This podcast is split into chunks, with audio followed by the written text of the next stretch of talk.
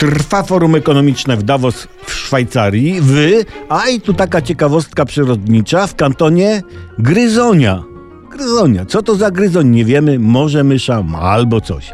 Forum ekonomiczne w Davos to takie spotkanie prezesów najbogatszych światowych korporacji, przywódców politycznych oraz wybranych intelektualistów i dziennikarzy.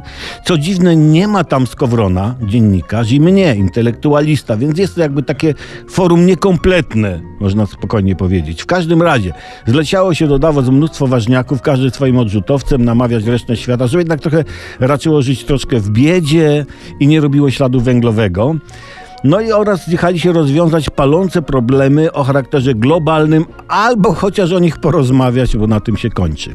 Najtańsza wejściówka e, na Davos, e, nie płacą tylko zaproszeni goście, kosztuje 90 tysięcy złotych.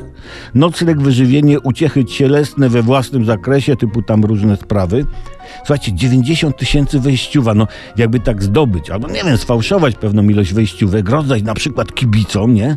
Drugi autokar jedzie ze Śliwowicą Łącką, wyrób regionalny, to Davos ani ten gryzoń może by nie przetrwały, ale forum nabrałoby rumieńców, niezwykłych uniesień, doznań do tej pory niedostępnym uczestnikom.